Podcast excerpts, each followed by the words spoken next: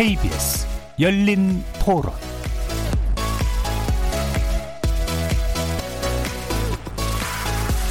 안녕하십니까. KBS 열린 토론 정준희입니다.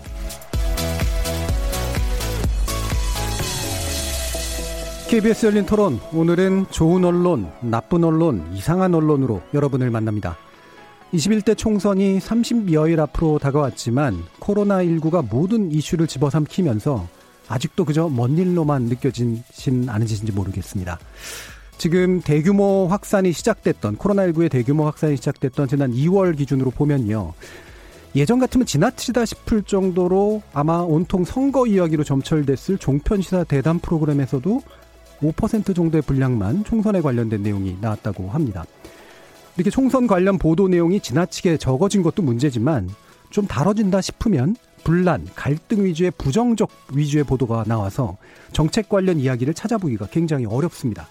그래서 오늘은 세 분의 언론 전문가들 모시고 코로나19 사태에 묻힌 총선 보도의 문제점 자세히 짚어볼 거고요. 2부에서는 코로나19의 혼란을 타고 심각하게 번지고 있는 오보나 허위 정보의 문제점 짚어보도록 하겠습니다. KBS 열린 토론은 여러분들이 주인공입니다. 문자로 참여하실 분은 9730으로 의견 남겨주십시오. 단문은 50원, 장문은 100원에 정보 이용료가 붙습니다. KBS 모바일 콩, 트위터 계정 KBS 오픈, 그리고 유튜브를 통해서도 무료로 참여하실 수 있습니다. 시민 논객 여러분의 뜨거운 참여 기다리겠습니다. KBS 열린 토론 지금부터 출발하겠습니다. 살아 있습니다. 토론이 살아 있습니다. 살아있는 토론, KBS 열린 토론. 토론은 라디오가 진짜입니다. 진짜 토론, KBS 열린 토론.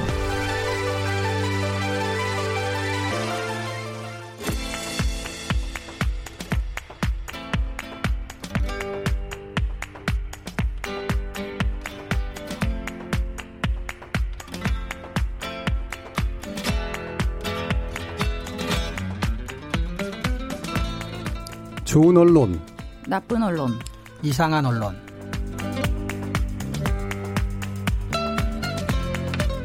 오늘 함께할 세 분의 논객 소개하겠습니다. 신한대 교양교육대학 이정훈 교수 나오셨습니다. 안녕하세요.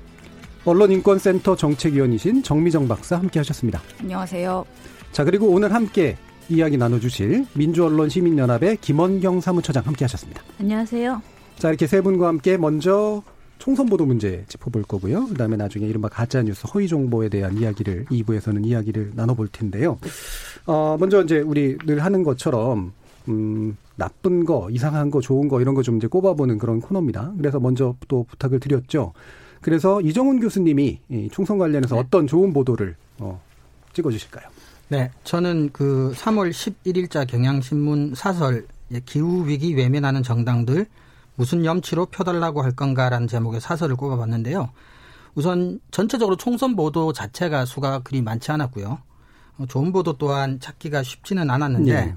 그나마 제가 이 기사를 좋은 보도로 꼽은 이유는 어 분란, 뭐 논란 이런 것 중심의 선거 보도가 아니라 선거 의제 정책 이슈를 중심으로 어떻게 사설을 썼다는 관점에서 전 좋은 보도로 한번 꼽아봤습니다. 예. 어 일단은 양이 적었다. 뭔가 이렇게 찾기도 되게 어려웠다라고 하는 점.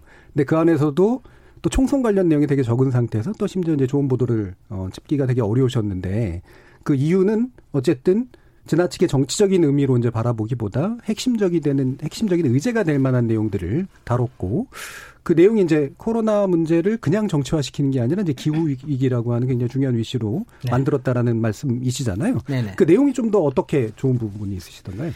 예를 들면 우리가 이제 그 신종 코로나라고 하는 게 사실은 단순한 질병이기보다는 인간과 자연의 관계에 대해서 다시 한번 생각해 예. 보게 되는 그러니까 동물로부터 그렇죠. 인간 쪽으로 예. 그렇기 때문에 음. 이것이 단순히 이제 정부의 책임이라든지 음. 뭐 사망이라든지 이런 뭐 이런 문제보다는 이제 자제의 이 신종 코로나 사태라고 하는 것들이 이제 우리 사회에 주는 메시지가 무엇일까라고 예. 생각해 봤을 때 인간과 자연의 관계에 대한 재검토 이런 것들이 이제 선거와 관련된다면 어떻게 이것이 선거 의제화 될 수 있을 것인가라는 예. 관점에 봤을 때 제가 어 선정한 경향신문의 사설은 어, 기후 위기라고 하는 그래서 신종 코로나 직접적인 관계는 없다고 할 수 있을지 모르겠지만 예. 인간과 자연의 관계에 대해서 이제 진지하게 음. 정책적으로 정치적으로 한번 의제화 삼을 필요가 있다라는 문제 제기를 한다는 점에서 저는 좋은 보도라고 생각을 했습니다. 예, 저도 참 동의할 수 있는 게 사실 신종 코로나 19라고 하는 거로 이제 책임 공방이 이루어지고 있는데 사실은 근본적인 원인으로 따져보면 우리 이제 뭐 예전에 지목전 코너에서도 지적을 했습니다만 인간이 도시화되면서 이제 모여 살면서 나오게 되는 문제, 그 다음에 이동성이 지나치게 높아지면서 그렇죠. 나오는 문제 이런 것들이란 말이에요. 네, 그렇죠? 이건 언제든 발생할 수 있는 이제 위기 상황인 그렇죠. 건데 기후 위기도 이제 동일한 배경을 가지고 있다라는 그렇죠. 거 아닙니까? 네. 그래서 결국은 이 문제를 해결하려면 당장 뭐 방역을 얼마나 잘하자 못하자의 문제가 아니라 그렇죠. 근본적으로 우리 도시 생활의 문제를 짚고 어떻게 해결할 것인가 그렇습니다. 이런 쪽으로 나가야 된다라는 예, 예. 그런 말씀이셨던 것 같네요. 네.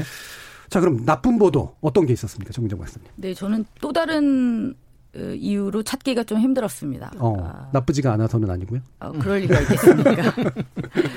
어, 코로나 이슈가 많은 이슈들을 잠식하면서 총선과 관련된 보도는 상대적으로 적을 수밖에 없는 상황입니다. 예. 아, 그 와중에도 어, 일부 보도되는 내용들을 보면 공통적으로 어떤 갈등, 분쟁, 뭐 이런 부분들을 중점적으로 다루는 내용들이 너무 많았어요. 음. 그래서 나쁜 보도다라고 했을 때 찾을 수 있는 음, 기사들이 너무 많았던 거죠. 지나치게 많았어요. 네, 예. 추리고 예, 추려서, 추려서, 네, 예. 하나를 골라와 봤습니다. 예. 그 내용은 어떻습니까? 어, 조선일보의 3월 10일자 예. 아, 칼럼입니다. 음. 어, 서지문 고려대 명예교수의 어, 뉴스로 책 읽기라는 예. 어떤 그 정해진 세션인 거죠. 그러니까 어, 정기 칼럼입니다. 이날의 제목은 옥중서신. 음. 그러니까 넬슨 만델라의 옥중서신을 예. 이제 제목으로 해서 내용을 썼는데요. 어, 내용은 이렇습니다. 제가 짧게 짧게 중간에 인상적인 구절을 중심으로 어, 읽어드릴게요. 예. 어, 박근혜 전 대통령의 자필 메시지는 이제 중략 그 글씨는 소박하면서 순수함과 진정성이 배어나는 글씨였다. 박 대통령의 서체가 바로 명필이 아니겠는가. 억울한 옥살이에 뭐 이런 표현 저, 지극히 절제된 완곡 화법으로 그동안 받은 흉악한 모욕과 모략과 극도의 신체적 고통이 박 전 대통령의 영혼을 부식시키지 않았고 오히려 고양했음을 짐작할 수 있다. 예. 네, 앞부분은 뭐, 뭐 그렇습니다. 예. 그리고 이제 뒤에 가면 중국발 역질에 대한 정부의 의도적 무대책으로 온 국민이 감염 위험에 내몰리고 있는 상황이다. 예. 뭐 의도적 무대책. 그렇죠. 예. 의도적 무대책 아주 중요한 음. 키워드입니다. 자, 그리고 이제 마지막 부분에 가면 어, 이인영 민주당 원내대표와 심상정 정의당 대표 등 여당과 주변 세력들이 박 전 대통령의 품위 있고 절제된 호소에 대해 옥중 정치를 하느냐, 자신의 죄를 참회나 하라 등의 비난과 저주를 퍼부었다. 음. 박전 대통령 재임 중에는 소통 부족 등 이런저런 불만이 있었지만 형사적 책임을 물을 불법 행위는 전무했다. 음. 중요한 부분입니다. 예. 현 정권의 말 못할 국정농단과 무수한 실정과 비교하면 박 전 대통령 수감의 부당성은 하늘을 찌른다. 그런데 죄스러워해야 할 여당 인사들이 꼭 김여정 수준의 어휘로 음. 박전 대통령 서신을 비난한다. 예. 김여정 팬클럽 회원으로 커밍아웃하는 것인가? 그런 내용인데요. 이상입니다. 예. 네, 이런 내용입니다. 예, 읽어만 주셔도 이제 더 이상 비평은 필요 없을 것 같은데 그렇죠. 사실 그런 느낌이에요. 또 붙여서 예. 또 근데 굳이 예. 몇 가지만 좀 말씀을 드리겠습니다. 어, TV조선 개국 당시에 한 방송이 생각납니다. 예. 아, 그때 당시에 박근혜 전 한나라당 대표를 초청했던 방송에서 이런 표현이 나오죠. 형광등 100개를 켜놓은 듯한 아우라. 네. 예. 이것과 가- 아주 유사한 형태의 미사 여구가 동원이 되었음을 알 수 있습니다. 음. 네, 그건 뭐 차치하겠습니다. 예. 근데 넬슨 만델라와 지금 비교를 하고 있는 거죠. 음. 어, 넬슨 만델라 같은 경우는 어, 아파르테이트라고 하는 인종차별적 저, 정책에 음. 맞서서 싸우다가 무려 27년간 수감 생활을 했던 분입니다. 노벨 평화상도 수상한 바 있고요. 근데 이분과의 비교는 일단 합당하다고 볼 수 없죠. 예. 저는 이제 크게 두 가지 정도를 말씀을 드리고 싶습니다. 일단 첫 번째. 형사적 책임을 물을 불법 행위가 전무하다, 수감이 부당하다라는 것은 적절하지 않습니다. 그 불법 행위가 지나치게 중대함으로써 대통령직에서 파면까지 당한 어, 사안이었습니다. 예. 그것을 김여정이라는 북한의 인물까지 동원해서 비난하는 것은 일단 적절치 않다. 뭐 헌법적 판단은 정책 판단이니까. 근데 이분은 아마도 이거는 형법적 판단, 일반 사법적 판단은 다를 거다라는 주장이겠죠. 근데 하지만 헌법만 위반한 게 아니었죠. 그렇죠. 다수의 법률도 위반했고 예, 예. 헌법재판소에 전원의 일치 판결이 나왔음에도 불구하고 그 사실을 부인하는 것이죠. 예. 이건 명명백백하게 잘못된 음, 음. 부분이라고 봅니다. 그다음에 두 번째인데요. 음, 이 부분은 이제 표현의 자유에 대한 부분입니다. 민주당과 정의당의 비난과 저주라고 표현을 하면서 수인에게도 표현의 자유가 있다라고 이야기하고 있어요. 네 맞습니다. 음. 그렇죠. 물론 어 박근혜 대통령 전 대통령의 이 편지가 선거법 위반 소지가 있다라는 의견이 어, 제시되고는 있습니다만 그것도 일단 자치하고 표현의 자유는 있다고 어, 볼 수 있습니다. 하지만 그 자유로운 의견에 반대하는 자들에게도 표현의 자유가 있는 거죠. 예. 표현의 자유는 반대를 받지 않아도 되는 자유가 아닙니다. 그렇죠. 비판받지 않을 자유가 아니죠. 그렇죠. 음. 네, 이 부분에 대한 음. 부분까지 좀 명확하게 하고 싶습니다. 예. 매우 인상적인 칼럼이었습니다. 자, 이 부분 그 처장님 혹시 이거 보셨어요? 예, 저희는 음. 항상 가장 빠르게 뭔가를 비평하기 때문에 예. 예, 좀 기가 막히다 뭐 이렇게 그렇게 너무 상세하게 음. 비평하기에는 조금 예, 예. 그냥 툭 치고 가는 수준으로 저희는 지적을 했는데요. 예. 이게 저 지금 이제 사실은 이렇게 선거보도가 없고 그런 와중에 선거보도 수를 가장 많이 높여놓은 이유가 이 옥중서신이었어요. 예. 옥중서신이 나오기 전부터 옥중서신이 나올 것이라고 예측하는 두 네. 사람이 있었고 두 집단이 있었고 나온 다음에는 칭찬 하는 그런 목소리, 환영하는 목소리의 보도들이 너무 많이 늘어나가지고 그 와중에 이제 저런 찬양 쪽까지 음. 나온 거죠. 그래서 그 옥중서 신을 찬양하는 거에 최고조였다라는 생각이고요. 어, 옥중서 신 뭐 찬양하는 많은 보도들 중에서 어, 그 박근혜 전 대통령의 그 의중이 굉장히 훌륭하다. 어, 보수 대통합 뭐 이렇게 네. 연합을 위해서 굉장히 어, 훌륭한 결단을 내렸다 이런 식의 내용들이 많은데 차라리 이렇게 솔직하게 말하면 모르겠는데 지금 저 내용은 그냥 어, 지나친 찬양 음. 어, 이런 식으로 가서 민망하다라고 예. 생각했습니다. 예. 이게 사실은 이제 칼럼이기 때문에 뭐그 흔히 이제 칼럼에 쓰는 방식이라는 게 어, 본, 이 필자의 의견은 개인적인 것이며 본지의 편집 방향과 다를 수 있습니다라는 걸 흔히 붙여놓는데요. 어, 그게 이제 책임을 회피하는 길인데 문제는 사실은 편집권을 가지고 있는 자들이 사실 거기에 대해서 낼 것인가 말 것인가를 결정하는 데 이미 의사결정이 들어가 네네. 있는 거기 때문에 이거는 언론사에서 중요한 태도라고 분명히 네. 판단을 할 수가 있을 것 같습니다.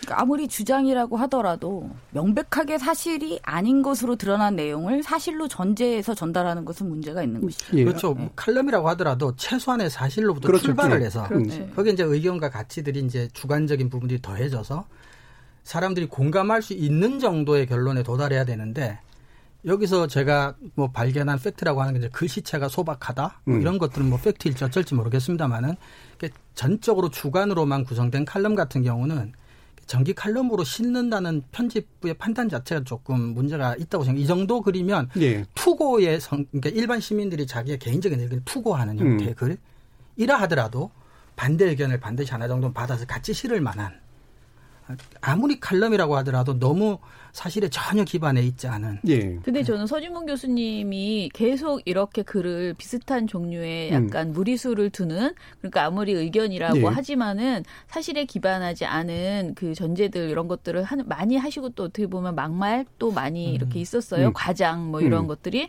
그런데 계속 이 칼럼이 유지되고 있는 상황에서 과연 어, 이것을 기고로 게재할 만한 그런 상황이었을까? 저는 예. 그런 판단은 아예 하지 못했을 거라고 생각하고요. 오히려 이분의 기고를 언제까지 유지할 것인가 저는 그게 좀 궁금하거든요. 예, 예. 사실은 이쯤 되면은 사실 그만 받으셔야 되는데 이제 이 언론사에서는 본인들의 생각과 거의 맞아서 예. 계속 이렇게 그렇죠. 예. 예, 기고를 받고 있는 것 아닐까 예. 싶어요. 그 부분 그렇게 또- 생각할 수밖에 없죠. 네, 네, 조선일보가 따서 이제 언론 자유를 억압하는 김원견 처장님 이렇게 얘기하면 또 어떡하죠?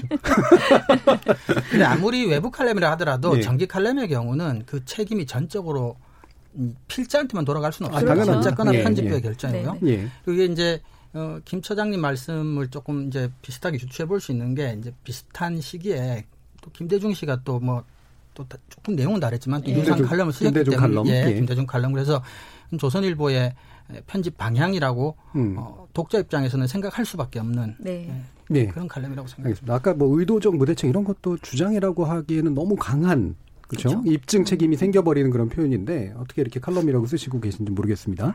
어 저는 이제 이상한 언론 보도를 오늘 이번에는 꼽아봤는데요. 어, KBS 보도를 꼽았습니다. 예. 어, 일부러라도 KBS 보도를 좀 얘기를 해야 될 것 같아서요. 네. 어, 지금 이제 어제 나온 뉴스였는데 그 메인 뉴스에서 나왔어요. 3월 12일자고요. 그러니까 민주당의 비례정당 참여 투표 중 득될까 독될까라고 하는 겁니다. 뭐 제목 자체는 뭐 과히 나쁠 건 없는 무난합니다. 그 내용으로 가면 이제 첫 번째로 나오는 게 한 표의 가치를 이제 먼저 계산을 해요. 그러면 4,700만 원이라고 하면서 저는 이게 왜 4,700만 원인지 했더니 예산안, 그러니까 정부 예산안을 추정해서 4년 동안으로 1인으로 나누면 4,700만 원 정도 해당한다는 건데 노력은 가상한데 그게 한 표의 가치를 막 이렇게 체감하고 느끼게 만드는 방식이었을까? 이거는 이제 저는 이게 5천만 원이면 또는 2천만 원이면 가치가 좀 더 높게 느껴지나 작게 느껴질까? 그리고 예산안이라고 하는 것들로 사람들은 그렇게 체감할까? 다른 체감의 방식이 없었을까라는 그런 생각이 좀 들었고요. 그래서 좀 이상했고. 근데 그 내용으로 이제 들어가서 보면 음, 전반적으로 되게 이제 비판적인 어조가 유지가 됩니다. 근데 균형 잡기 위해서 이를테면 민주당의 그, 그 논평을 따면 이제 김혜영 최고위원을 따고요. 그다음에 통합 어, 미래통합당의 심재철 또 원내대표를 따요. 근데 둘다 음. 되게 비판적인 입장에 있는 사람들일 수밖에 음. 없거든요. 예. 균형을 잡는 것처럼 하고 있지만 사실은 되게 비판적인 논조를 유지하기 위한 그런 거고 김명철 의원 다 아시지만 어, 민심의 이반을 우려한다라고 하는 거기 때문에 이게 당의 입장이 아닌 상태인데 그거를 따는 방식을 취하고 있습니다. 그러면 맨 나중에 뭐라고 결론을 짓고 있냐면 어, 조국 정국에서 어, 다른 의견을 냈던 금태섭은 탈락했고 그다음에 경찰 출신인 황운하는 공천됐다. 이거를 또 붙여요 여기다가. 이 전반적으로 보면 뭔가 이렇게 균형을 잡아서 쓰겠다라는 관습은 유지하고 있는데 명확히 논조가 들어가 있는 거고 그 논조가 있다는 것 자체가 전 나쁘다고 생각하진 않습니다. 그럼 논조는 이제 입증하려고 하는 논조가 돼야 되는데 그렇지 않고 형식은 균형의 형식을 취하고 있다는 거죠. 제가 이걸 이상한 보도, 굳이 나쁜 보도라고 하지 않고 이상한 보도라고 하는 이유는 이게 바로 균형을 잡는 형식으로 평을 하고 있는 그런 식의 보도들의 특징을 굉장히 잘 보여주기 때문이다라고 일단 말씀을 드립니다. 어떻게 보셨나요? 일단 한두 가지 먼저 떠오르는 거는요. 우리가 이제 숫자를 음. 기사에서 다룰 때 문제인데요. 그 숫자가 갖는 힘이 있죠. 그래서 객관 보도나 사실 보도를 추구하는 언론에게 숫자를 제시한다는 건 굉장히 객관성과 사실성을 획득하는 것처럼 느껴질 수도 있는데 근데 숫자는 생각보다 이해를 얻기보다는 오해를 받기가 쉽습니다. 네. 입자 가속기인가요? 그 제가 정확한 뭐 지역하고 뭐 시기는 기억이 안 나는데 음. 이탈리아 한 지역에서 입자 가속기를 이제 유치를 했습니다. 예. 그래서 이제 그 관련된 보도를 이탈리아 언론에 썼죠. 이게 자칫 잘못해서 사고가 나면 한 도시 전체가 파괴될 정도의 위험한데 그 폭파 가능성이 10의 마이너스 27승분의 1이다. 라는 보도가 나고 그 다음날 그 도시가 이제 난리가 난 거예요. 탈출. 근데 10의 27승분의 1이라고 하는 것은 이제 분수로서 위에 1이 있고 밑에 0이 27개가 있다는 소리예요. 예. 그러니까 수, 체감이 안 되고 있습니다. 그렇죠. 지금 말씀 속에서. 근데 예. 수학자들 말로는 예. 사실상 0이라는 거죠. 그렇죠. 예. 근데 괜히 10의 27승분의 1의 확률이라고 하는 이제 객관의 옷을 입기 위해서 숫자를 괜히 정확하게 묘사하는 와중에 가능성은 거의 예. 없다. 그렇죠. 라고 그래, 하면 되는 그렇죠. 그래서 차라리 정확하게 과학 보도할 그때는 0에 가깝다라고 하거나 폭파될 확률은 예. 거의 없다라고 하는 게 좋다는 얘기죠. 그래서 방금 보도 같은 경우도 괜히 그 돈 얘기를 해서 뉴스가 좀 더 질적으로 좋아지고 나빠지고에는 아무 영향을 끼치지 않는 예. 그런 거였던 것 같고 그다음에 이제 균형성도 마찬가지입니다. 특정 정당 다른 두 정당의 입을 빌었다고 균형이 맞다기보다는 이제 생각이 다른 두 취재원을 이제 예. 목소리를 뭐 듣는 형태가 되어야만 이제 그렇죠. 그나마라도 균형이 잡죠. 그렇죠. 예. 그래서 시도는 좋았으나 음. 결과적으로는 원하는 걸 얻지 못한 숫자도 그렇고 균형도 그렇고 예. 네. 저는 시도 시도 자체의 의도가 포함이 돼 있다고 생각합니다. 그렇죠. 시도가 네. 좋은 게 아니라 시도부터 나빴고 음. 결과는 아, 그에 상응하는 나쁜 보도라고 네. 아, 알겠습니다. 그러니까 저도 나쁜 보도라고 네. 하기까지는 좀 무리스럽다고 생각하는 게 사실 일반적인 보도잖아요. 네. 일반적으로 많은 보도. 네. 보도들이 음. 어 일정 정도의 형식적인 균형을 맞춘다고 해서 이쪽 당에 한 명, 이쪽 음. 당에 한 명.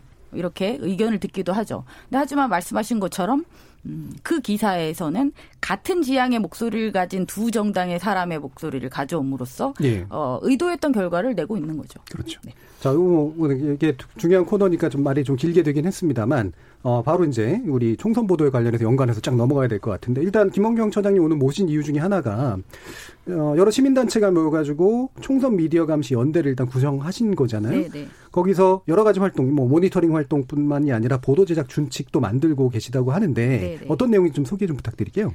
어, 보도 제작 준칙은 이미 만들었고요. 만들었고요. 예, 예. 저희가 출범한 지 지금 한 3주 정도 된 것 같아요. 그런데 이제 개점하자마자 코로나19로 완전히 이제 도배가 되기 시작해가지고 예. 사실 저희가 이제 하는 모니터가 워낙 많아요. 일단 신문 방송의 경우에는 양적 분석, 그러니까 전체 총선 보도를 다 어, 분석을 하고 있는데 예. 어, 일단 보도량 자체가 많지 않습니다. 음. 과거 이 시기에 비해서 굉장히 적은 편이고요. 어, 그렇게 총, 어, 선거 보도 자체는 이제 신문 방송으로 모니 터하고 그리고 종편 시사 토크쇼에서 하고 있는 모든 선거 관련된 이야기를 다 예. 빼고 있는데 그건 역시 대부분 코로나와 선거를 연결시키는 보도만 나올 뿐이지 음. 순수하게 선거와 관련된 보도는 거의 나오지 않고 있습니다. 예. 그래서 보도량이 굉장히 적은 상태에서 저희 보고서가 계속 나오고 있는 이유는 어떻게 보면 코로나 관련 보도가 너무나 많이 정치적이에요. 그렇죠. 순수하게 예. 코로나 보도라고 볼 수 없고 선거에 영향을 미치려고 하는 음. 그런 의도를 가지고 나온 보도들이 어서 꼭 기사 속에 저희가 이제 그 선거라는 말이 들어가야지만 우리가 선거 보도로 뽑아내고 있는데 예. 기사 속에 그 말이 들어 있는 거예요. 그래서 선거 보도가 생각보다 계속 나오고 있다라고 보시면 되고 보도 제작 준칙을 만든 것은 사실 저희가 처음이에요. 왜냐하면 그 동안에는 계속 감시 준칙을 만들어 왔습니다. 예. 그런데 저희가 아무리 감시 준칙을 만들어도 늘 어기는 보도들이 나오다 보니 이번에는 어, 전국 언론 노동조합의 그 민, 민실이 우리가 민주언론 실천위원회라고 하는데 그 각 언론사에 있는 어, 민주언론 실천위원회 또는 공, 공정방송위원회 이런 위원장들이 모이는 곳이에요. 예. 그 민실이와 같이 논의를 하는 과정에서 이번에는 아예 언론인들에게 이렇게 해주세요 라는 것을 좀 더 선명하게 이야기를 하자. 음. 우린 이걸 감시합니다가 아니고 당신들 이렇게 음, 해주세요. 적극적으로. 네, 음. 그래서 제, 제작 준칙을 만들었고 어떻게 보면은 기존에 있는 모든 준칙을 다 합쳐서 음. 정말 지켜줬으면 좋겠는 내용을 좀 더 많이 이렇게 집어넣고 무리한 것은 좀 빼고 예. 이렇게 해서 저희가 발표를 했습니다. 그래서 어 여러 가지 이제 제작 준칙에 대해서 여러분 그 기자분들에게 지금 설명도 계속 드리고 예. 있고요. 어 이 내용을 포스터로 만들어서 언론사들마다 이렇게 붙이자라고 하는 음. 캠페인도 하고 있습니다. 그래서 저희 그 이- 어, 총선 미디어 감시연대 내에 저처럼 시민단체 분들도 있지만은 언론 현업에 종사하시는 분들이 같이 하시는 예. 분들이 워낙 많기 때문에 그분들 스스로가 이 준칙을 지키려고 노력하고 계시고요. 그리고 저희 여기 방송에서도 지금 좋은 나쁜 뭐 음. 이렇게 뽑잖아요. 저희도 2주의 좋은 선거보도 2주의 나쁜 선거보도를 뽑는데요. 이 선거 이걸 뽑는 과정을 전부 민실이가 해주세요. 예. 그러니까 민원연은 후보만 내고요.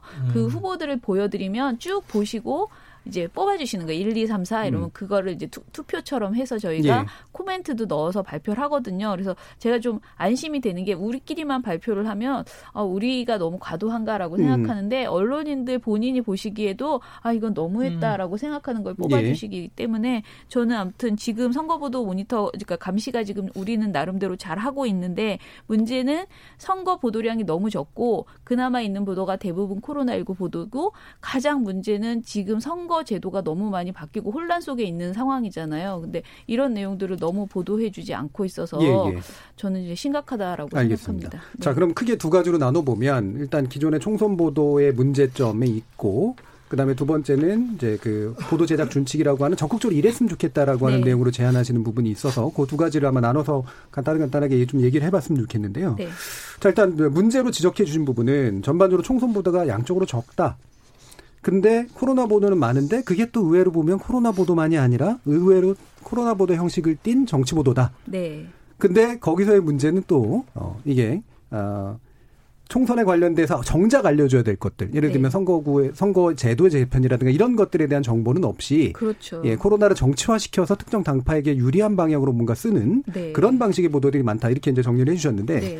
자 그러면 일단 전반적으로 어, 총선 보도 양이 적고 그다음에 정보가 부족하다라고 하는 그런 비평에 대해서 우리 패널분들 의견을 좀 들어볼게요. 어, 정민정 박사님은 어떤 문제점을 느끼시나요? 일단은 어쩔 수 없는 측면은 분명히 있는 예. 것 같습니다. 네. 일단 코로나19 사태가 어, 진정이 되고 있지 않은 상황에서 어, 이슈를 선점하게 되고 어, 다수의 예, 기사가 나갈 수밖에 없는 상황은 인정할 수밖에 없죠. 그럼에도 불구하고 또 우려할 만한 상황인 것도 분명해 보입니다. 어, 선거를 통해서 선출된 사람들이 결국은 이 나라의 중요한 국가 정책을 다 결정하는 예. 사람들이 주체가 되는 거잖아요. 어, 그렇게 보면 선거의 중요성을 아무리 강조해도 지나치지 않을 것 같습니다. 음. 어, 근데 선거 관련 보도는 실제로 양이 너무 적고, 예. 그리고 그 적은 보도들조차도 너무 단편적인 내용을 중심으로 이루어지고 음. 있어요. 어, 항상 모니터링을 해주시지만, 저 이번에 3월달 지상파 3사의 예. 메인 뉴스를 한번 이렇게 들어가 봤습니다. 음. 그래서 보니까 매일 한 30여 개의 기사 꼭지가 음. 아, 배치가 돼 있습니다.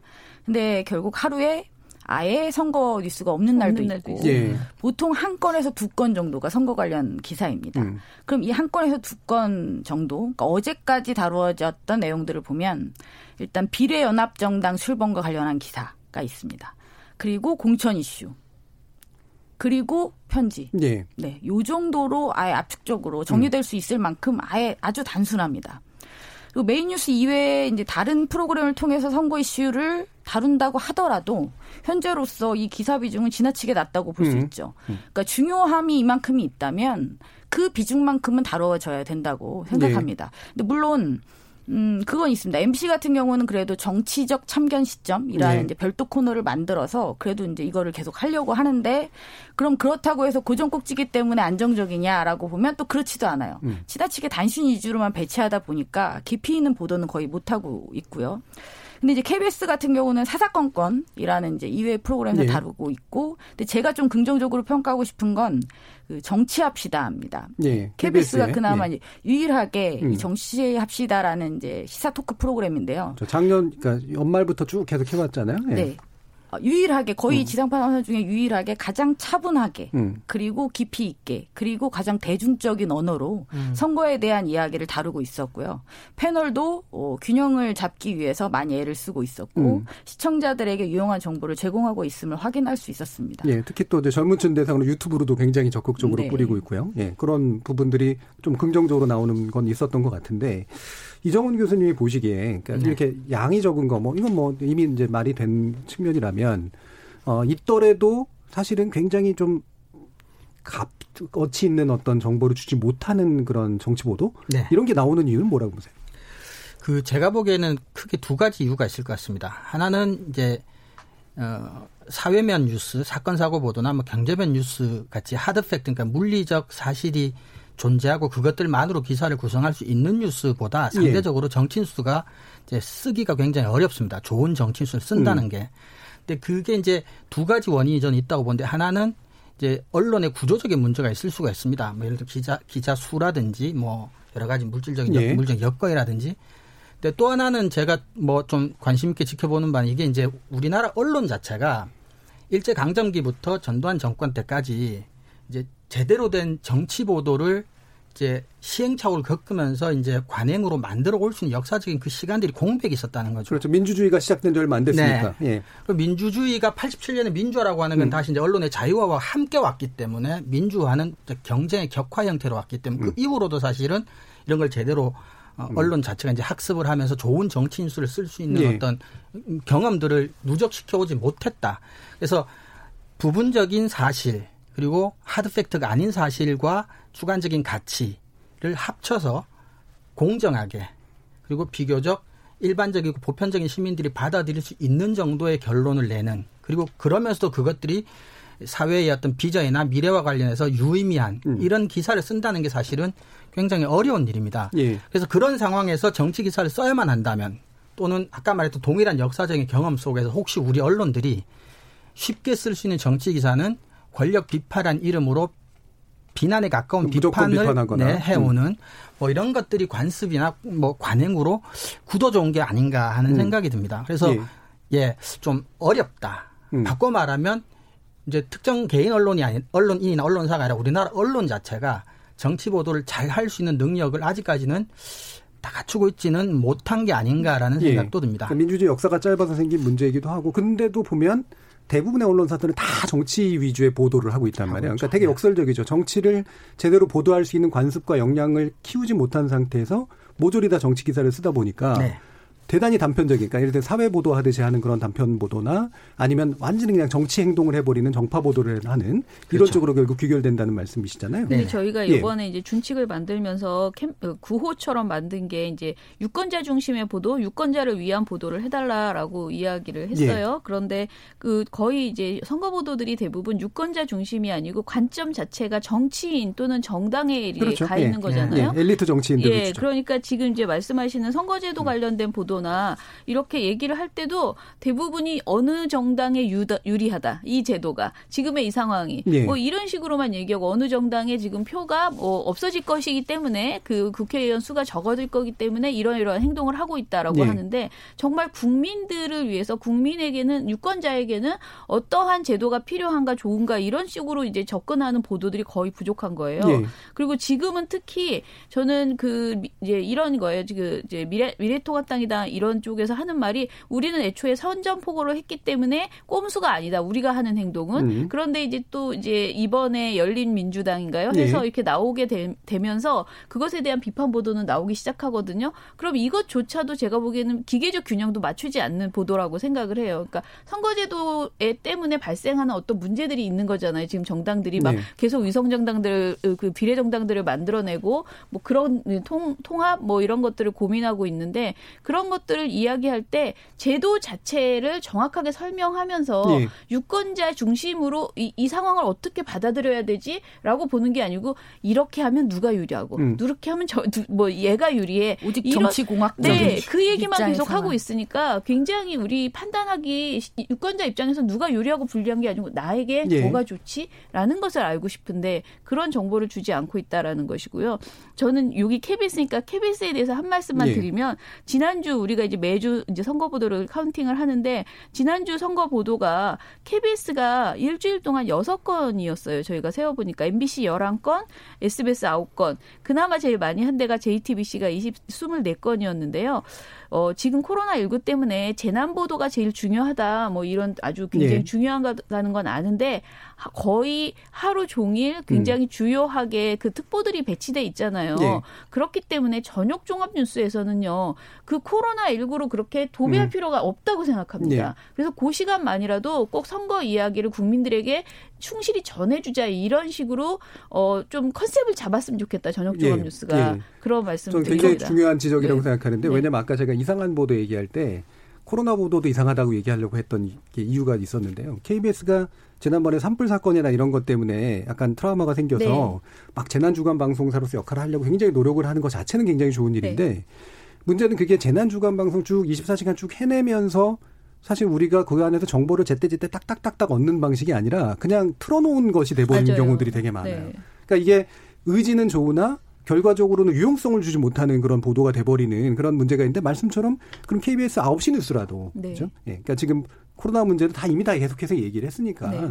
그거를 총선이라든가 기타의 어떤 유용한 뉴스로 좀 채워주는 노력을 했어야 된다라는 그런 이제 네, 지적이신 네, 거죠. 그렇죠. 예, 네. 예, 정정 박사님. 네, 저도 음, 그 비슷한 말씀이었는데요. 아까 제가 왜 메인 뉴스들의 숫자를 세봤다고 말씀드렸잖아요. 음. 그러니까 KBS 같은 경우 다른 프로그램이 분명히 있습니다만 어, 가장 방송사마다 메인 뉴스가 가장 중요하잖아요. 음. 그리고 하고 싶어 하는 많은 중요한 이야기들이 가장 압축적으로 그렇죠. 들어가야 되는 게 음. 메인 뉴스라고 볼때 저는 그 비중을 적절하게 좀 조정할 필요가 있다고 네. 생각합니다. 예, 중요한 그, 문제죠. 예, 그 부분에서 한 가지 더 코멘트를 드리면 어, 이런 말씀들을 많이 하세요 언론인들이 결국은 이제 사람들이 판세 분석 좋아하고 누가 이길지 좋아하고 그냥 그러지 않냐 말로는 유권자 중심 이러지만 유권자들도 결국 그걸 관심 있어 해라고 이제 변명하는 경우가 많은데 어, 저는 그게 두 가지 이유에서 잘못됐다고 봅니다. 하나는 그게 그렇게 훈련됐기 때문에 나오는 현상일 경우가 되게 많아요. 그러니까 그런 보도뿐이 못 봤기 때문에 결국 그거에 관심을 갖게 되는 현상들이 있고요. 두 번째로 굉장히 실증적인 데이터들이 있는데요. 어, 언론인들 스스로는 권력이 어디로 갈 것인가 또는 파워 엘리트가 어디로 움직이는가에 굉장히 일이 거의 1위에 가까울 정도로 가치, 뉴스 가치를 부여하는데 실제 유권자들은 한 5등 정도뿐이 안 돼요. 거기에 대해서 중요하다고 생각하지를 않고 점점 점점 특히 소셜 미디어가 늘어나면서 그거를 선호하지 않는 현상들이 나타나고 네, 있습니다. 네. 그러니까 두 가지 면에서 틀린 거죠. 실제로 제대로 훈련을 시켜주지 못하는 문제도 있고 동시에 사람들이 실제로 원하는 바가 그게 아니라는 게 점점 점점 드러나고 있다. 네. 이것도 되게 중요하게 좀 받아들여야 될 문제가 아닌가 싶어요.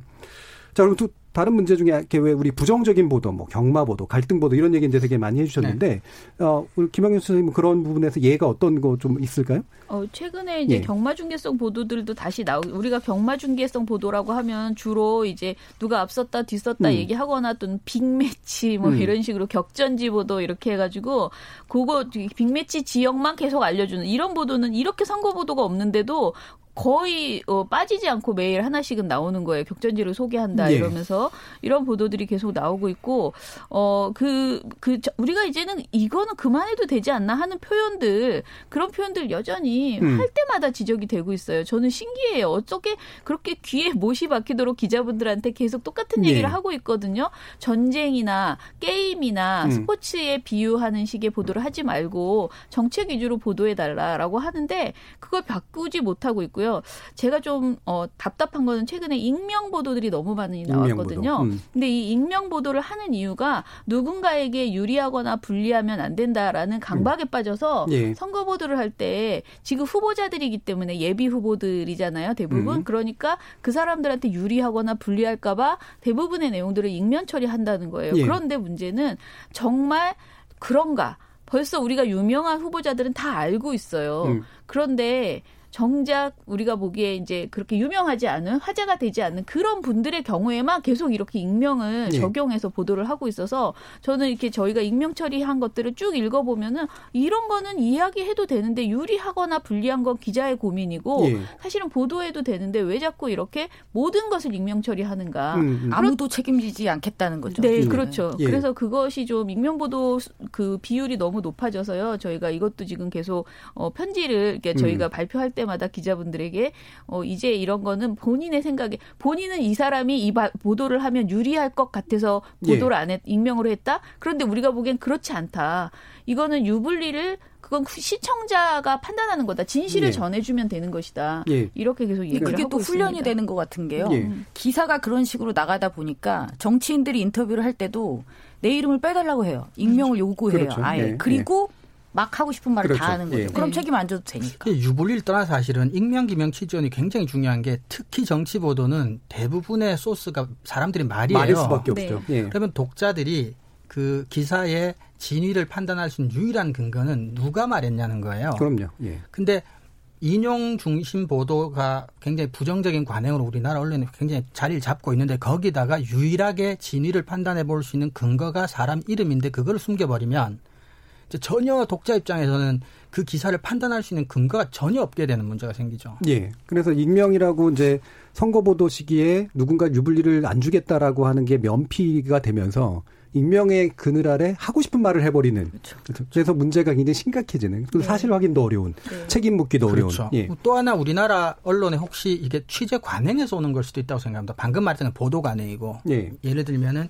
어떤 정상적이고 떳떳한 루트로 얻는 정보냐 아니면 사적인 뭐 여러 가지 뭔가 이제 이름을 밝히지 않는 조건으로 누군가에게만 이렇게 주어진 정보냐 네. 뭐 이런 문제도 있을 것 같고요. 그리고 취재를 또 어, 우리나라 언론에서 현실적으로 취재라고 하는 게 대부분 이제 출입처에서 주는 정보를 받는 정도와 뭐 티타임에서 또는 사적으로 선후배가 뒤로 얘기 조금 나누는 정도인데 이제 보도 자료는 동일하죠. 네. 그럼 이제 언론사나 기자의 차별성은 뒤로 듣는 또는 티타임에서 나오는 사적인 얘기, 그 물론 음. 이제 오프 더 레코드나 익명 요구가 있겠지만 음. 거기서 나오는 정보가 이제 차별적인데 거기에서 아까 정 박사님 말씀하셨다시피 이제 야 이거 익명으로 해줘라는 조건은 무슨가 얘기를 한다면 이제 그거를 싣고 싶은 유혹에 빠지겠죠. 예. 그래서 취재 관행에서 오는 문제도 좀 있지 않나 싶은 생각도 있습니다. 예. 제가 이번에 이제 모니터 보고서 내다가 이거 보고 막 웃었던 게 예를 들면 이제 익명이 나오다 나오다 이제 전문가도 다 익명으로 말하는 거예요.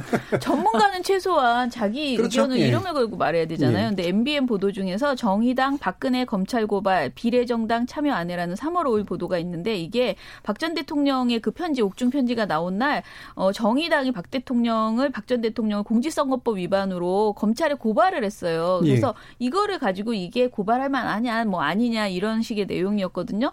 이 과정에서 MBN 보도는 익 명의 검사장 출신 변호사 의견을 실었어요. 예. 그런데 그냥 이름을 말하지 않고 검사장 출신 한 변호사는 선거법 위반이 되려면 선거나 투표와 관련한 구체적인 표현이 있어야 하는데 그런 표현이 없다고 말했습니다. 이렇게 말을 하거든요. 예. 이런 식의 그러니까 법조계 안에서 그거 하나 익명이 아닌 상태로 말해줄 전문가를 찾지 그러니까요. 못하는 예, 것인가 예. 너무나 황당했어요. 이게 예. 외국의 그 보도 주식이나 이런 것들을 보면 익명을 보도하는 건 굉장히 경계합니다. 네. 기본적으로 익명을 요구하면 소스를 쓰지 말라고 해요. 음. 근데 익명을 만약에 요구했고 그게 그 정당한 근거가 있으면 예를 들면 정보원 보호라든가 이런 때문에 그렇죠. 몇 가지 예외적인 조건에서 쓸 수 있다라고 하는 게 명확히 나오잖아요. 역설적인 사례를 들자면 외신 얘기하면 뉴욕타임즈가 가장 위기에 빠뜨렸던 사건이 제이슨 블레어 사건이라고 유명한 음. 이제 기자가 책상에 앉아서 기사를 썼다가 밝혀진 이제 그게 에피소드가 그 사람이 이제 플로리다 지역의 어떤 대학의 교수 이름을 썼어요. 음. 인용을. 왜냐하면 방금 정 교수님 말씀하셨다시피 이제 그쪽은 관행이 음. 취재원 기명을 밝히는 게 관행이니까 게 소설을 쓰면서도 이제 그나마 뉴욕에서 떨어진 학교를 찾아서 이제 예. 쓴 거죠. 근데 그 친구가 이제 그 이름 실린 교수한테 전화를 해서 야 너 출세했더라 뉴욕타임즈에 너 이름 나왔더라라고 했는데 예. 나는 그런 인터뷰를 한 적이 없거든요. 음. 그래서 뉴욕타임즈에 이제 문의 전화를 하다가 이제 제이슨 블레어 사건이 터졌는데 음. 역설적으로 그 정도로 예. 서구 언론에서는 이제 익명 취재원을 한다는 것 자체가 굉장히 이제 금기시돼 있고 그게 얼마나 강력했으면 이제 소설을 쓰면서도 실제로 존재한 사람의 이름을 그렇죠. 가져다가 예. 쓸 정도의 강박이 있다는 얘기죠. 그래서 예. 우리나라에 지금 굉장히 부정적인 관행, 음. 대표적인 관행이 익명 취재, 정치 보도를 떠나서 예. 마지막으로 그, 이 부정적이고 갈등 중심의 보도 같은 것들, 이게 너무 흔하고요. 근데 아까 김원경 소장님 지적해 주셨듯이 정책 위주의 보도 이런 것도 필요하다는데 이게 도덕적으로 느껴질 수도 있을 것 같아요. 네. 아까도 말했지만 흔히 언론인들이 쓰는 게 그러면 관심 안 갖는다. 음. 이렇게 될 수가 있단 말이죠. 근데 뭔가 좀 심각한, 이거는 그래도 아무리 그래도 심각하게 좀 문제가 있는 그런 유형이다라든가 이렇게 뭐 얘기해 주실 게 좀 있으신가요? 아니 저는 지금은 선거보다 이렇게 심각한 음. 유형이 거의 나오지가 않고 진짜 정보가 별로 없다라는 음. 저는 그런 생각이 들고요.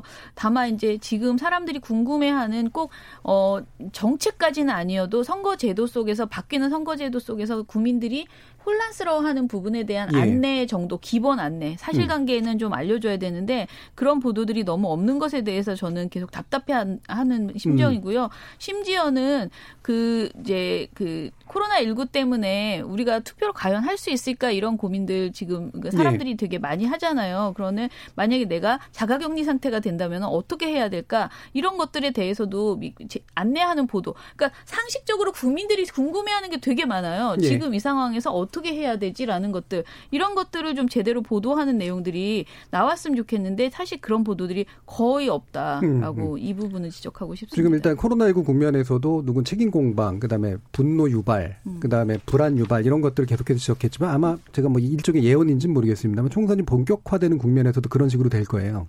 저 누군가의 어떤 설화라든가 그렇죠. 그다음에 굉장히 어, 얘기를 딱 듣고 나면 이제 뭐 사람을 미워하고 싶은 그런 그렇죠. 것들이 이제 막 네. 떠오른단 말이에요. 네. 자, 이것이 왜 정치적으로 문제인지 이종훈 교수님. 예를 들면 제가 음. 어, 사례를 하나 가지고 왔는데 3월 10일자 중앙일보 박보균 칼럼 예. 보면요. 제목이 문재인의 한중 운명 공동체 그 치명적 진실이라고 음. 되어 있습니다. 그러니까 진실이란 얘기죠. 근데 제가 아까도 말했지만 여기는 하드 팩트가 없습니다. 정치 음. 보도에서 이 사람이 박보균 씨가 내세운 이제 사실은 문 대통령은 집요하다. 음. 문 대통령의 언어는 굽신된다. 음. 문 대통령은 끈질기다는 팩트를 세 가지를 팩트의 형태로 제시합니다. 예. 진실의 근거로. 왜 집요하냐 했더니 도대체 인정하고 사과를 하는 걸 본 적이 없다는 게 근거고요. 언어가 굽신된다는 거는 이제 중화 질서에 대한 종속이다라는 걸 근거를 대고 끈질기다는 건 뭐냐면 결국은 거대한 그림의 윤곽이 드러나기 시작한다라고 얘기를 하면서 중국에 의한 한반도 질서의 전면적인 개조일 것이다. 이렇게 예. 이야기를 하는데 이것들이 전부 다 팩트의 형식을 빌어서 칼럼 속에 이제 제시가 됩니다. 앞에는 제목은 예. 진실한 게 있어. 그러면서 결론이 뭐냐면 다수의 국민은 분개하고 있다라고 음. 하는 이제 정부 그렇죠. 심판론 형태로 가는. 그래서 이거는 코로나의 소재를 삼아서 하고 있는 선거 보도 그것도 특정 정파에게 굉장히 유리한.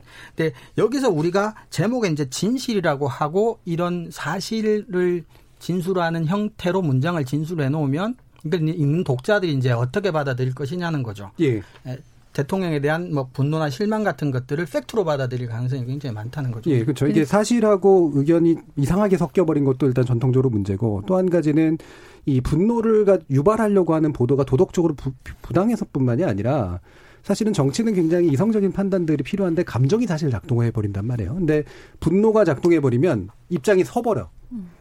예를 들면 총선이 한두 달 남았는데도 난 이미 찍을 사람 정해져 있고 그렇죠. 찍을 정당이 정해져 있고 누구를 미워할지가 정해져 있어요. 그렇죠. 그러면 그 기간 동안 총선 보도를 했을 때 그 효과가 아무것도 없는 다시 말하면 조- 좋은 정보를 그렇죠. 알려줘도 그 정보에 의해서 태도가 안 바뀌어 버리는 그런 문제를 낳잖아요. 그렇죠. 조금만 부연하자면 음. 이제 예를 들어 분노한 사람은 이제 생각하는 걸 멈추고 행동하게 예. 되기 쉽고요. 염려하나 걱정하는 사람은 이제 위험을 회피하고자 정보를 추구하는 행위를 한다는 게 이제 심리학의 이제 이론들인데 예를 들면 그래서 정치 보도나 선거 보도가 수행해야 될 중요한 민주주의 기능은 이제 정치 담론을 활성화시켜야 되는데 예. 그래서 보도가 사람들이 생각하고 대화를 하는 그렇죠. 시발점 역할을 해줘야 되는데 네.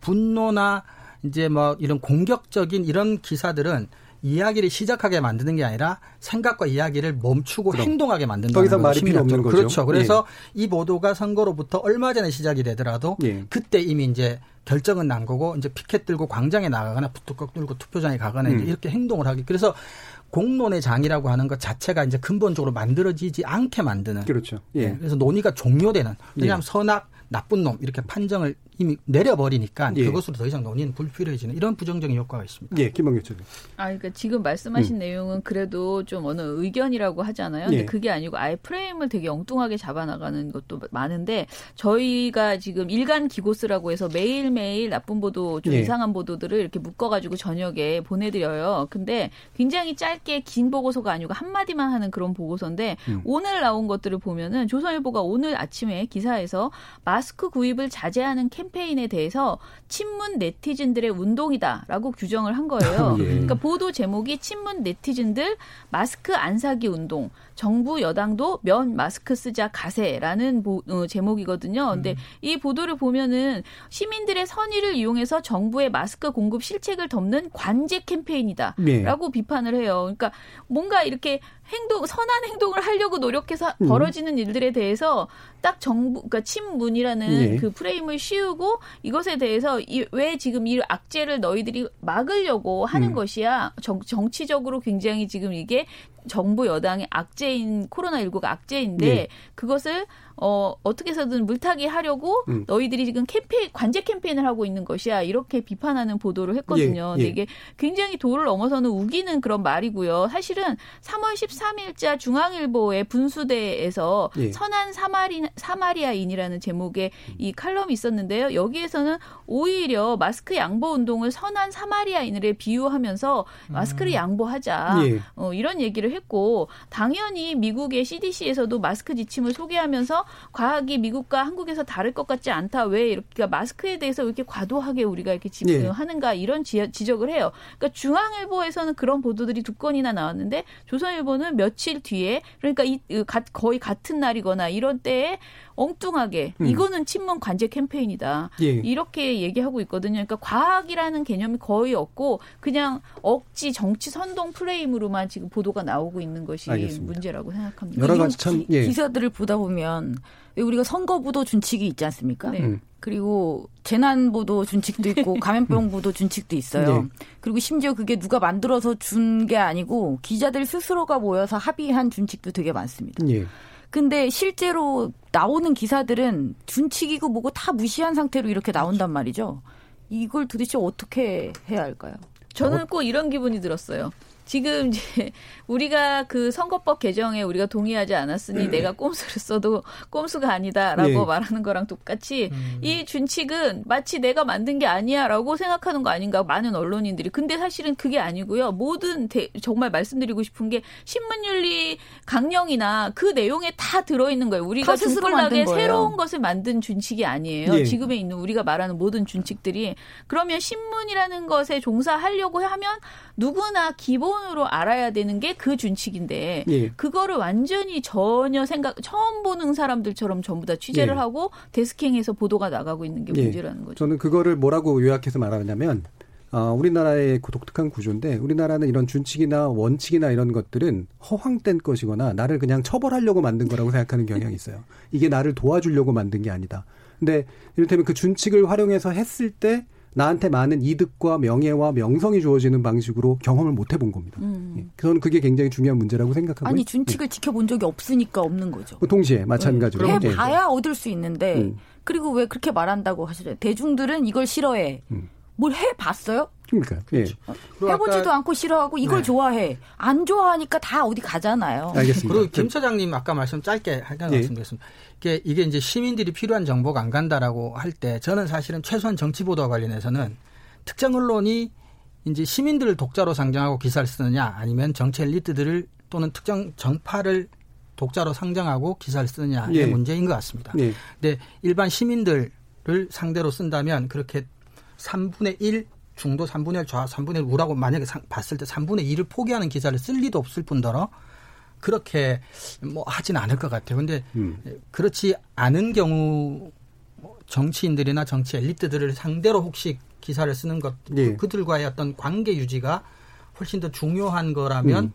뭐 이해가 전혀 안 되는 것도 아니지 않나 싶네요. 예. 이 부분은 아마 우리가 나중에 함께 한번 또 다뤄볼 수 있을 것 같은데 핵심은 사실은 언론이나 미디어가 대중들을 상대하고 대중들을 설득하고 대중들한테 정보를 준다라고 말은 하지만 실제로는 대중들의 감성이 뭔지도 모르고 대중들과 정확히 만나진 음. 않아요. 대부분은 정치 엘리트들과 만나고 네, 자기들끼리의 그룹 그렇죠. 안에 있는 거죠. 자, 뭐 많은 얘기들이 좀 나왔는데요. 청취자들 의견도 좀 들어봐야 될 것 같고요. 뭐 2부에서 또 코로나 사태 관련해서 여러 가지 가짜 뉴스도 좀 짚어봐야 되니까요. 일단 어 1부 순서는 여기까지 하겠습니다. 여러분께서는 KBS 열린 토론과 함께하고 계십니다.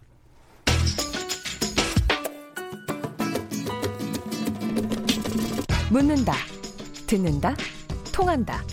KBS 열린 토론. 듣고 계신 청취자 여러분 감사드립니다. 들으면서 답답한 부분은 없으신가요? 궁금한 점은요? 그렇다면 함께 토론에 참여하시죠. 유료 문자 9730을 이용하시면 됩니다. 단문은 50원, 장문은 100원의 정보 이용료가 있습니다. 스마트폰 어플리케이션 KBS 모바일 콩을 통해서도 무료로 참여하실 수 있습니다. KBS 열린 토론은 언제나 열려 있습니다. 듣고 계신 KBS 열린 토론은 매일 밤 1시에 재방송됩니다. 자, 우리 토론 진행되는 동안 청취자들이 보내주신 의견 들어보고 가겠습니다. 정기진 문자 캐스터. 네, 지금까지 청취자 여러분이 보내주신 문자들 소개합니다. 먼저 콩 아이디 9193님, 단독 보도에 눈이 멀어 팩트 체크도 없이 일단 기자 기사부터 내는 기자들이 문제입니다. 콩 아이디 5022님, 코로나 때문에 사망자까지 발생하는 상황에 사경을 헤매시는 분 한 분이라도 더 살리고자 의사 간호사분들이 최선을 다하고 있는 걸 생각한다면 오로지 돈을 목적으로 한 허위 조작 동영상 게재는 정말 잘못되었다고 봅니다. 유튜브 청취자 하호호님, 설마 저런 내용이 신문에 실렸다고요? 무슨 독립운동하던 시대입니까? 옥중 서신이라뇨. 콩 아이디 이주윤님, 공동 필진이 아닌 글은 개인의 주관적인 판단하에서 논지를 펼친다고 생각합니다. 시각의 차이는 수용해야 하지 않을까요? 틀린 것과 다른 것 구분해야 한다고 봅니다. 유튜브 청취자 최명진님, 외신들은 우리 정부의 코로나 대응 너무 잘하고 있다고 칭찬하고 있습니다. 콩 아이디 이응비읍 이응님, 언론들이 국민 다수를 대변해서 권력을 감시하고 사회 문제를 비판하고 해결책을 모색하는 게 아니라 특권층을 대변하고 함께 특권을 누리려고 하니 문제입니다. 언론이 바로 서야 나라와 국민이 잘 될 텐데요. 라고 보내주셨네요. 네, 잠시 재난방송 관련해 안내드리겠습니다. 코로나19 확산 방지를 위해 자가격리자는 다음과 같은 생활수칙을 반드시 준수하여 주시기 바랍니다. 1. 격리장소의 외출 금지. 2. 독립된 공간에서 혼자 생활하기. 3. 진료 등 외출이 불가피할 경우 반드시 관할 보건소에 먼저 연락하기. 4. 가족 또는 동거인과 대화 등 접촉하지 않기. 5. 개인 물품 사용 및 건강 수칙 지키기. 참고로 격리 장소 무단 이탈, 격리 거부 등 위반 사항 발생 시 관련법에 따라 300만 원 이하의 벌금이 부과될 수 있습니다. 이상 중앙재난 안전대책본부에서 알려드렸습니다. 지금까지 문자캐스터 정의진이었습니다.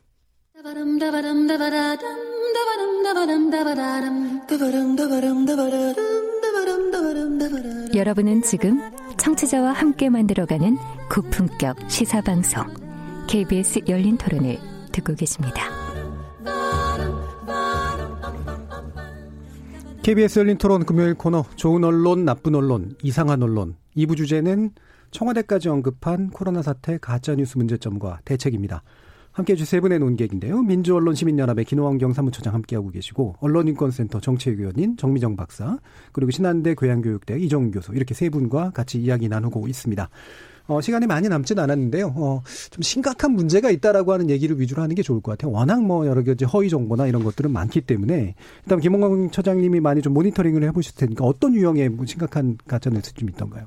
어 근데 저희가 모니터링하는 것에서는 이건 사실 많이 나오지 않는데 예. 오히려 이제 어, 유튜브에서 많이 유튜브나 음. 또 개인들이 이렇게 주고받는 그런 카톡글 이런 거에서 가짜 정 가짜 뉴스가 많이 나오고 있는 것 같아요. 예. 일단은 공적 마스크 유통업체인 지용 지오영이라는 회사의 대표가 음. 김정순 여사가 연관이 있다.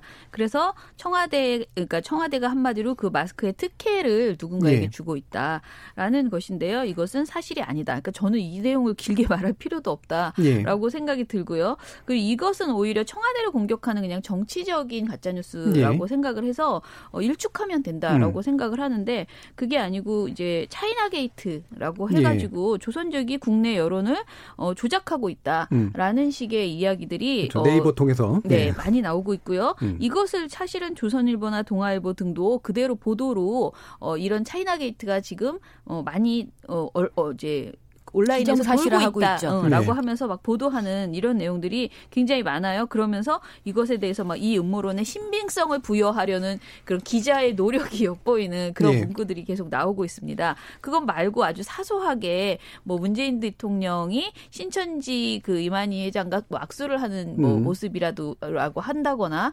또는 어 완전히 연합뉴스 그 CI를 흉내내 가지고 예. 완전히 가짜 뉴스를 만들어서 뿌린다거나 그러니까 이런 식의 굉장히 다양한 종류의 허위 조작 정보들이 지금 돌고 있어요. 거의 허위 조작 정보 중에서도 어 그 그동안 나왔던 것 중에서도 가장 폭발적으로 많이 나오고 있다. 예. 이런 생각이 들더라고요. 그래서 예. 어, 저는 오히려 청와대를 비판하는 청와대나 정부를 연결지어서 하는 그런 가짜 뉴스는 의도가 보이기 때문에 사람들이 이렇게 금방 가려낼 수 있다고 생각하는데 예. 조선족 뭐 이런 식의 이야기들 있잖아. 이런 거 굉장히 위험하거든요. 제가 늘 걱정하는 혐오 표현 그리고 이 혐오 범죄를 낳을 수 있는 음. 뭐 이, 이런 시기에 누군가에게 어떤 타겟, 타겟팅을 하는 그런 식의, 어, 가짜 뉴스, 가짜 뉴스는 정말 위험하다라고 예. 생각해서요. 그런 부분에 대해서는 저는 대책이 좀 필요하다라고 생각합니다. 전 되게 중요한 지적을 하셨다고 보는데 왜냐하면 가짜 뉴스라고 우리가 흔히 낙인 찍어서 부르는 것들 가운데 사실하고 거짓이 섞여 있는 경우들이 굉장히 많아서 네. 완벽하게 가짜다라고 얘기하기 어려운 경우들이 많은데 이 부분에 대해서 예를 들면 더불어민주당이 고발 조치를 이제 하겠다 네. 하- 경찰에 했고요. 또 미래통합당은 신천지하고의 관련성을 자꾸 얘기하는 것 가짜 뉴스를 처벌해 달라 뭐 이런 식의 이제 태도를 가지고 있고 청와대도 이제 문제 삼았는데 이렇게 나름대로 주류 정치 쪽에 있는 그래서 힘을 가지고 있는 분들이 대응을 할 수 있잖아요. 근데 네. 말씀처럼 사실은 정작 피해를 강하게 입는 분들은 거기에 대응을 할 수 없는 네, 상태가 네. 되기 때문에 네. 그래서 가짜 뉴스의 문제는 외려 그분들에게 어, 그렇죠. 걸려 있는 것들이 더 네. 많다라는 이제 지적이 전 상당히 맞는 것 같거든요. 그러면 이렇게 이제 각 정치 세력들이 근데 특히나 가짜 뉴스다라고 이제 어 막 얘기를 하는 거 보면 자기 당파에게 불리한 뉴스로 가짜 뉴스 허위겠죠 물론 네. 이렇게 얘기를 하는데 남의 당파에게 관련해서는 가짜 뉴스라는 언급을 또 안 하는 그런 경향들이 좀 있단 말이에요. 이런 부분은 어떻게 생각하세요, 정민정 교수님? 그러니까 나에게 유리한 가짜 뉴스는 표현의 자유가 되어버리는 그렇죠. 네, 예. 그런 현상을 제가 요즘에 목도하고 있습니다. 어, 제가 그래서 예전 기사를 한번 찾아봤어요. 음. 어, 지금 황교안 대표 같은 경우가 이제 가짜 뉴스를 에, 제재해서는 안 된다. 그것은 표현의 자유의 영역으로 보호해야 한다라는 주장을 펴고 있습니다. 예. 자, 그분이 어, 지난 예전에 2017년 당시에 공명선거 관계 장관회의에서 이렇게 말했습니다. 가짜 뉴스 등 흑색 선전은 전파 속도가 빠르고 넓어 그 폐해가 큰 선거 범죄다. 예. 전담 대책반 운영 등 특단의 대책을 강구해야 한다. 음. 자, 입장이 달라지니까 역시 입장이 달라졌습니다. 그렇죠. 예. 그러니까 어디에 있느냐에 따라 그러니까 지금 어, 이 정당에서 생각하고 있는 것은 현재 유통되고 있는 가짜 뉴스 처장님께서 말씀해 주신 사례들을 보면 지금 정권에 해가 될 수 있는 공격하는 어떤 그러한 가짜 뉴스가 다수 발견되고 있습니다. 그런 것들이 특정 정당, 나의 정당에겐 유리하다고 판단하는 거죠. 그렇게 되면서 갑자기 표현의 자유를 운운하는 것. 예. 이것은 저는 어불성설이라고 봅니다. 예. 그래서 기본적으로 보면 결국 이제 흔히 말하는 내로남불인 건데 그래서 나에게 유리할 때는 뭐 처벌을 해도 되고 억압돼도 되고 나에게 불리할 때는 자유를 얘기하고 뭐 이런 식의 것들뿐만이 아니라 가짜 뉴스조차도 나의 불리할 때는 가짜 뉴스고 남의 불리를 볼 때는 그게 가짜 뉴스더라도 가짜 뉴스라고 언급하지 않아 버리는 이런 현상들이 일반적으로 나타나고 있잖아요. 이종우 교수님. 일단은 우리 표현의 자유 얘기를 하는데 음. 그것도 우리 조금 한 두 가지 정도는 짚어볼 게 있다고 생각합니다. 첫 번째는 그 표현의 자유, 그러니까 일반 개인에게 무- 무조건적으로 주어진 표현의 자유와 이제 언론이라고 하는 제도 기관에게 주어지는 언론의 자유, 이건 네. 조건적이고 목적적인 민주주의에 기한다는 조건, 목적 하에서만 객관적으로 이제 주어지는 요걸 좀 구분할 필요가 있다는 생각이 듭니다. 예. 그러니까 가짜뉴스 자체가 사람의 입을 통해서 사적인 술자리에서 오고 가는 게 아니라 그게 유튜브가 이제 물론 이제 매체로 볼 것이냐 아니냐에 대한 판단 조금 남아 있지만 그걸 가지고 다시 이제 신문이나 방송을 퍼와서 보도를 할 때는 더 이상 이제 표현의 자유의 관할은 아니게 돼 버리는 거죠. 예.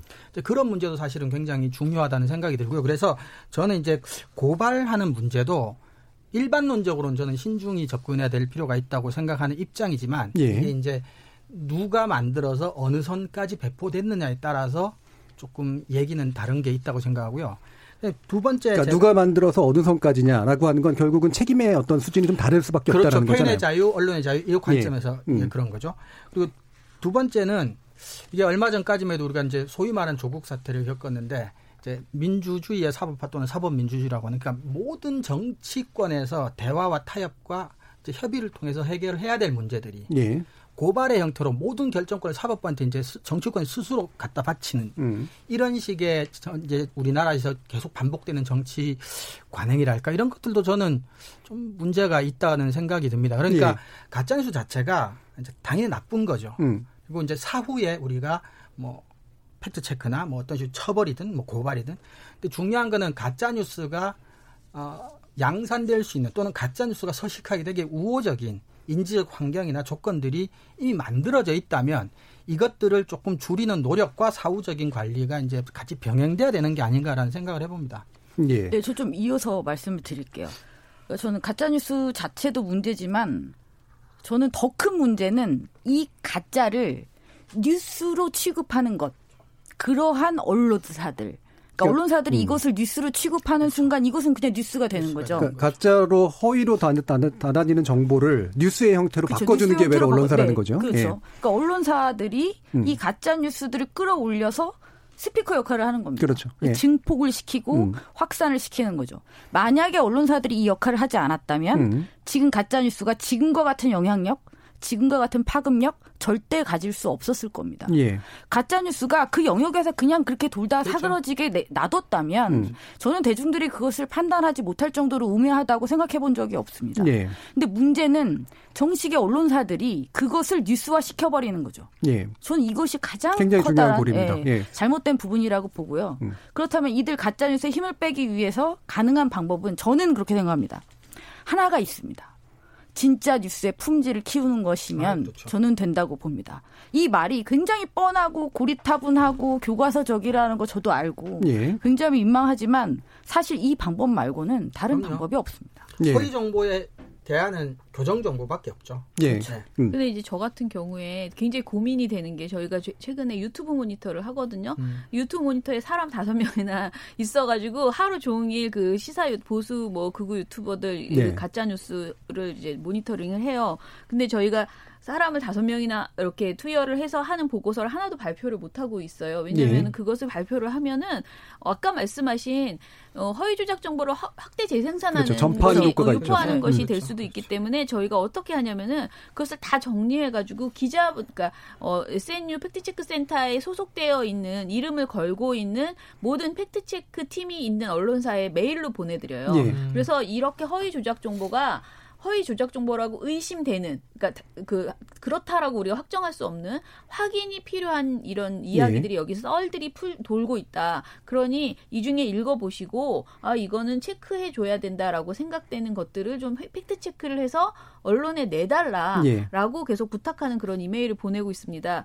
그런데 사실 어 이것조차도 할 필요가 있는가 없는가 굉장히 고민스러워요. 근데 예. 저희가 이번에 유튜브 모니터를 한 거는 우리가 아, 그 안에서 돌다 말겠지라고 했는데 있는데 너무나 많은 시민들은 이것에 현혹되어서 허위 조작 정보에 그냥 고스란히 노출되어 있더라는 거예요. 예. 그래서 팩트 체크 보도는 반드시 필요하다. 음. 그런 허위 조작 정보에 대해서 그런데 그게 이제 저희 나름대로는 조회수가 높고 많은 사람들이 어 이것에 이제 현혹되어 있는 내용 위주로만 하지 막 너무 터무니없는 것을 우스갯소리로 그냥 툭툭 던지는 그런 식의 아 이런 보도도 있어 저런 보도도 있어 이런 거는 저희가 안 하려고 노력은 해요. 예. 그런데 어찌 됐던 간에 기존 언론사에서 특히 지금 상황에서는 허위 조작 정보가 그냥 특정 정치인에게 유불리한 음. 그런 허위 조작 정보가 아니고 국민에게 실질적인 피해가 갈 수 있는 허위 조작 정보도 있어요. 예를 예. 들면 어디에서 어떤 확진자가 나타났다라는 것이 허위 조작 정보가 되면은요 그 지역에 완전히 상권이 다 무너지고 뭐 난리가 나거든요. 시급하고 반드시 대응해야 될 필요가 네네. 있는 거죠. 그건. 그런 음. 부분에 대해서는 빠르게 언론사들이 체크를 해서 팩트 체크를 해서 내줄 필요가 있다라는 생각을 합니다. 예, 이렇게 이제 가짜뉴스 문제를 우리 많이 다뤘습니다만,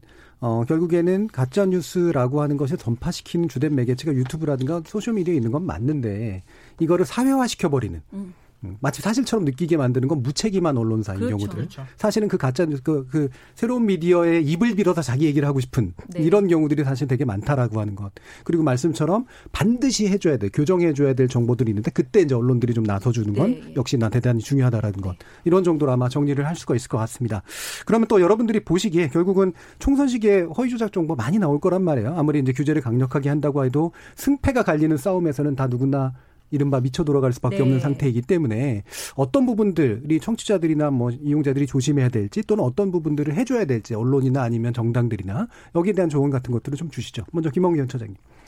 어, 저는 계속 그 언론사가 진짜 제일 잘해야 된다라는 생각을 해요. 그리고 언론사, 그러니까 우리가 이렇게 규제, 뭐 누군가를 허위 조작 정보를 냈다고 해서 막 잡아가라 이런 건 말이 안 된다라고 음. 생각을 저는 아직은 하고 있거든요. 예. 그리고 사실 그런 책임을 개인 유튜버에게 지우기에는 기존의 언론이 잘못한 게 너무 크다. 음. 그래서 그런 식의 기준으로 치면 좀 더 큰 확성기를 가지고 있고 조금 더 많이 잘못하고 있는 언론을 더 먼저 혼내 혼을 내야 된다라고 예. 생각을 하고요. 그래서 마치 지금 허위 조작 정보의 모든 책임이 개인에게 있는 것처럼 음. 특히 이몇 명의 그 시사 유튜버에게 있는 것처럼 몰아가는 것은 사실 적절치 않다. 그래서 너무 그것을 잡는 것에 많은 어 그 정당인이나 또 정치인이나 또는 시민들도 거기에 너무 집중하는 것 같은데 예. 그보다는 기성 언론에 대해서 더 책임을 물어야 한다라고 생각이 들고요. 지금 우리 국민들이 지금 해야 되는 어, 내용들은 사실은 아까 말씀하실 때 내로남불이라고 했는데 그냥 이거예요. 나에게 반가운 소식은 대부분 가짜 뉴스더라. 이것을 받아들이셔야 돼요. 예. 내가 보기에 너무 좋아. 어머 너무 즐거워. 하하 나의 저- 내 기분에 좋아. 그러면 사실은 그런 일은 벌어, 벌어지지 않거든요. 예. 그래서 좀 그런 허위 조작 정보를 믿고 퍼나르지 마시고 차단 스스로 차단하려고 하는 노력이 필요할 것 그렇죠. 같습니다. 영어로 too good to be true라 그러는데 딱 너무 좋아 보이는 건 외려 가짜일 가능성이 높다는 말씀 있잖아요. 슬프네요. 예, 정무정 목소리. 어, 지금으로서는 언론사나 기자들이 어떤 원칙이나 준칙이나 최소한의 기준이나 상식을 어, 지키고자 하는 의지가 보이지 않습니다. 그리고 저는 가장 상식적인 수준에서 이것이 지켜진다면 많은 문제가 해결될 수 있을 거라고 예. 생각합니다. 네, 그런 부분들이 있고요. 또 한 가지는 좀 제가 요즘에 긍정적으로 좀 평가하고 싶은 건데요. 어, 방송통신위원회에서 이제 이것과 관련된 대책을 마련하느라고 예. 동분서주 했었잖아요. 근데 최근에 제출된 어떤 대안 개선 방안이라고 볼 수 있는 것들이 사업자들이 스스로 자정 능력을 가질 수 있도록 자율적인 어떤 규제 체계 시스템을 도입할 것을 네. 권하고 있는데요. 그것이 어떤 고소나 고발이나 정부 기관에 의한 규제 방식이 아니라는 점에서 저는 긍정적으로 평가하고 싶고 사업자들 스스로 좀 더 적극적으로 나섰으면 하는 바람입니다. 예, 이정훈 교수님. 네, 기본적으로는 앞에 두 분 말씀에 동의하고요. 한 가지만 더 보태자면, 그러니까 아까 교정정보 얘기가 나왔는데, 이제 일상적으로 생활을 하면서 가짜 뉴스라고 의심될 만한 정보를 접했을 때 회사에서 하던 일을 멈추고 반나절을 정보를 찾아서 돌아다닐 수는 없잖아요. 그러니까 어딘가에 한번 가면 교정정보가 있을 법한 곳이 존재하는 게 굉장히 예. 중요하다고 생각합니다. 그렇죠. 그래서 모든 언론이 전부 다 팩- 팩트 체크에 매달리고 할 필요도 없고 그 렇게 하려 할 것 같지도 않고 음. 그래서 그런 관점에서는 공영방송으로서 KBS의 역할 같은 게 굉장히 중요하다고 생각합니다. 예. 미심 적을 때 KBS 홈페이지에 갔더니 뭐 꽤 비슷한 조정 정보가 있더라라는 게 국민들에게 학습이 된다거나 경험이 되는 게 굉장히 중요하고 실제로 KBS도 그런 역할들을 공영방송 해줘야 된다고 생각합니다. 예, 그렇죠. 의, 동의합니다. 의식, 적으로 팩트 체크를 해둔 문제뿐만이 아니라 언제든 뭔가 이상하면 찾아가 보면 답이. 나오는 그렇죠. 예, 그런 것들이 굉장히 중요하다는 말씀이고요. 예. 어, KBS 열린 토론 오늘도 되게 뜨거운 이야기로 어, 잘 말씀 나눴고 오늘 토론은 이것으로 마무리하겠습니다. 신한대 교양교육대학의 이정은 교수님 그리고 언론인권센터 정책위원 정미정 박사님 민주언론시민연합의 김원경 처장님 모두 수고하셨습니다. 감사합니다. 고맙습니다. 저는 다음 주 월요일 저녁 7시 20분에 다시 찾아뵙겠습니다. 지금까지 KBS 열린 토론 정준이었습니다.